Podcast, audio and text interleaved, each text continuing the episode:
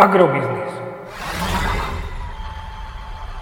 Ekonomický portál manažéra. Prognóza cien agrokomodít pre 8. týždeň. Očakávané ceny plodín na burze Matif na konci 8. týždňa. Pšenica 275 až 290 eur za tonu, kukurica 255 až 270 eur za tonu, repka 710 až 745 eur za tonu.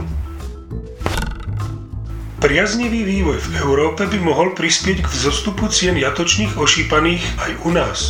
Ceny by mohli v tomto týždni posilniť o 3 eurocenty za kilogram jatočnej hmotnosti do pásma 1,35 až 1,41 eur za kilogram jatočnej hmotnosti. Agromagazín ponecháva v platnosti svoj odhad nákupných cien surového kravského mlieka na mesiac marec.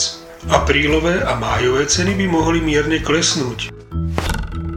Drahšia ropa tlačí smerom nahor aj cenovky pohonných mod na čerpacích staniciach.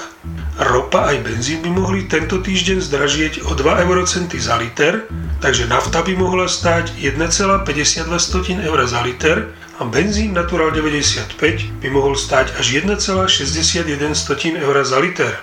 Podrobnejšie informácie nájdete v aktuálnej prognóze na portáli Agrobiznis.